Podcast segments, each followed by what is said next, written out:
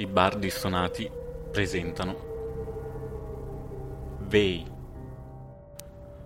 Capitolo 4 Latenza La stanchezza assalì Adam che, ancora con il libro tra le mani, si abbandonò sulla branda da campeggio, fredda e inumidita dalle infiltrazioni d'acqua che provenivano dal muro. Il suo divagare lo portò presto a desiderare che quel luogo, in cui ormai giaceva da anni, fosse in realtà il comodo giaciglio in cui rimembrava passare notti intere abbracciato alla moglie. Ricordava con grande ardore l'amore provato per quella donna dai capelli cinerei, chiudendo le palpebre, appesantite dalla brutta giornata, le immagini di quel volto angelico, la cui pelle ricordava il candore delle bambole di ceramica, si palesavano come lontani flash proiettati in una sala di un vecchio cinema. Il loro rapporto era talmente bello e affiatato che a distanza di così tanto tempo le farfalle nello stomaco gli giocavano ancora brutti scherzi. Ricordava bene come fu il loro primo appuntamento, lui era impacciato come pochi, lei splendente come la luce del sole, a tal punto che faticava seriamente a guardarla, senza rimanerne incantato.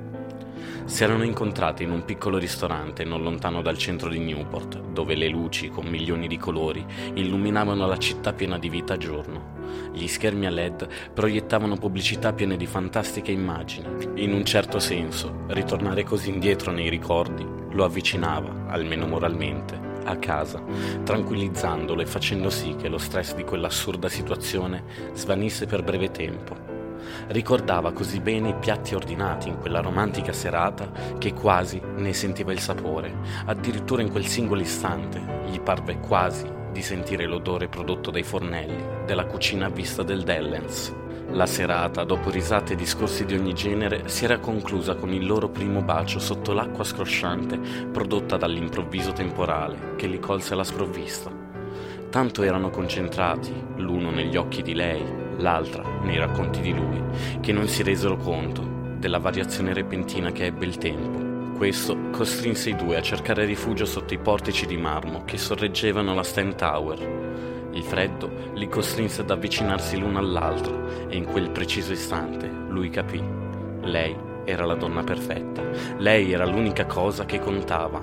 In breve i due si adoperarono per iniziare a convivere e due anni dopo ebbero la bellissima notizia che sarebbero diventati genitori. Ma nella vita nulla ti viene concesso gratuitamente. Quando Lillian fece i primi controlli della gravidanza, vennero sconvolti prepotentemente da un'infausta notizia. La donna aveva un medulloblastoma, un male che fino ai suoi 25 anni non si era mai palesato, ma da quando la gravidanza aveva avuto inizio aveva travolto la vita dei due in modo radicale. I medici, e in particolar modo il dottor Erwin, confidavano nella possibilità di operare, ma la stessa Lillian si rifiutò di farlo fino a che non avesse dato alla luce la bambina.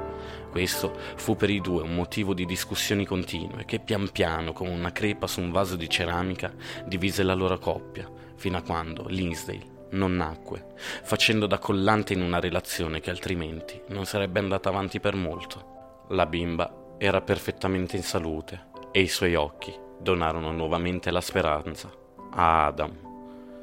Il controllo successivo alla nascita di Lindsay, i medici notarono un indebolimento nel tumore e per molto la donna riuscì a star bene, fino a che, d'improvviso, come un fulmine a ciel sereno, questo non si svegliò facendo crollare il mondo e le speranze di Adam e Lillian.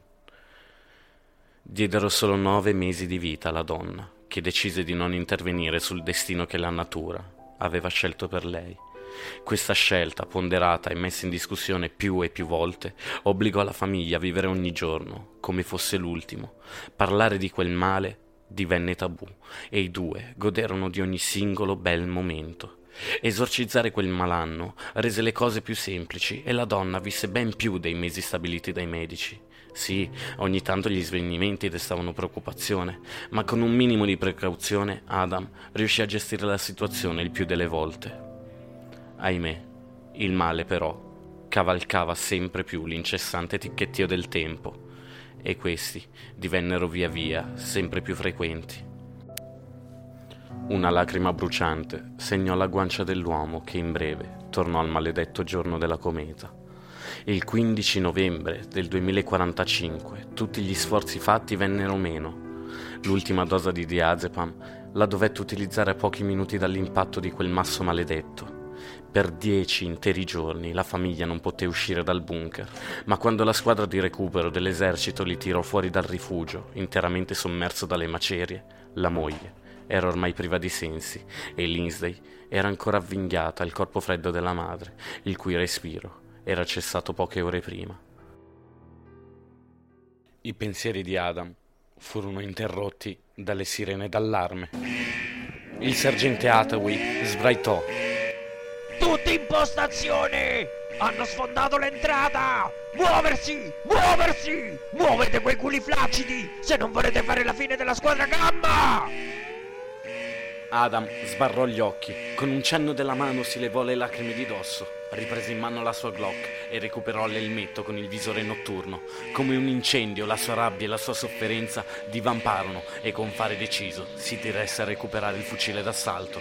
Hathaway lo notò.